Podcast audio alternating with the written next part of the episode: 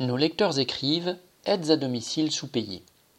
À l'occasion des annonces de Castex sur l'aide à la personne et les EHPAD, les médias ont diffusé des reportages sur les aides à domicile montrant le manque cruel d'effectifs, les conditions de travail déplorables et les bas salaires.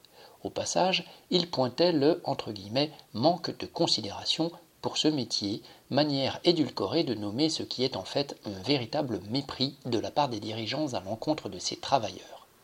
Je suis aide à domicile dans l'agglomération Tourangelle, employé par une entreprise privée.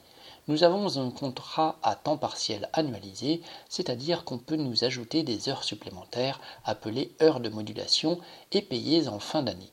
Jusqu'à 30% en plus de notre contrat, on ne peut pas les refuser. Et elles ne manquent pas vu la faiblesse des effectifs. Dans ces conditions, beaucoup d'entre nous craquent et démissionnent. Celles et ceux qui ont un véhicule sillonnent une bonne partie du département sans que l'essentiel des frais kilométriques soit payé.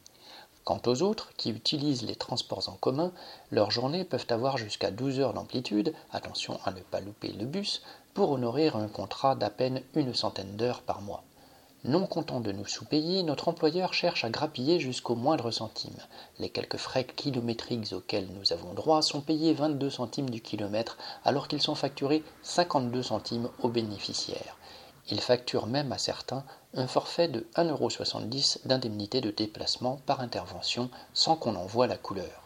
Quand nous avons une demi-heure entre deux interventions, cela devrait nous être payé, mais on ne nous paye qu'un quart d'heure, et la liste est longue de ces petits larcins révoltants. Le plus choquant concerne le paiement des heures de modulation. Quand il s'agit de les payer, l'imagination ne manque pas pour nous les réduire. La dernière intervention est un mode de calcul qui faisait qu'un jour de congé valait moins d'heures qu'un jour de travail. Du coup, quand nous prenions des vacances, on nous prélevait des heures de modulation précédemment acquises pour arriver à faire le nombre d'heures du contrat mensuel. Il a fallu qu'un certain nombre d'entre nous protestent pour que cela soit rectifié, et on n'est même pas sûr que ça l'ait été pour tout le monde. Un lecteur d'Indre-et-Loire.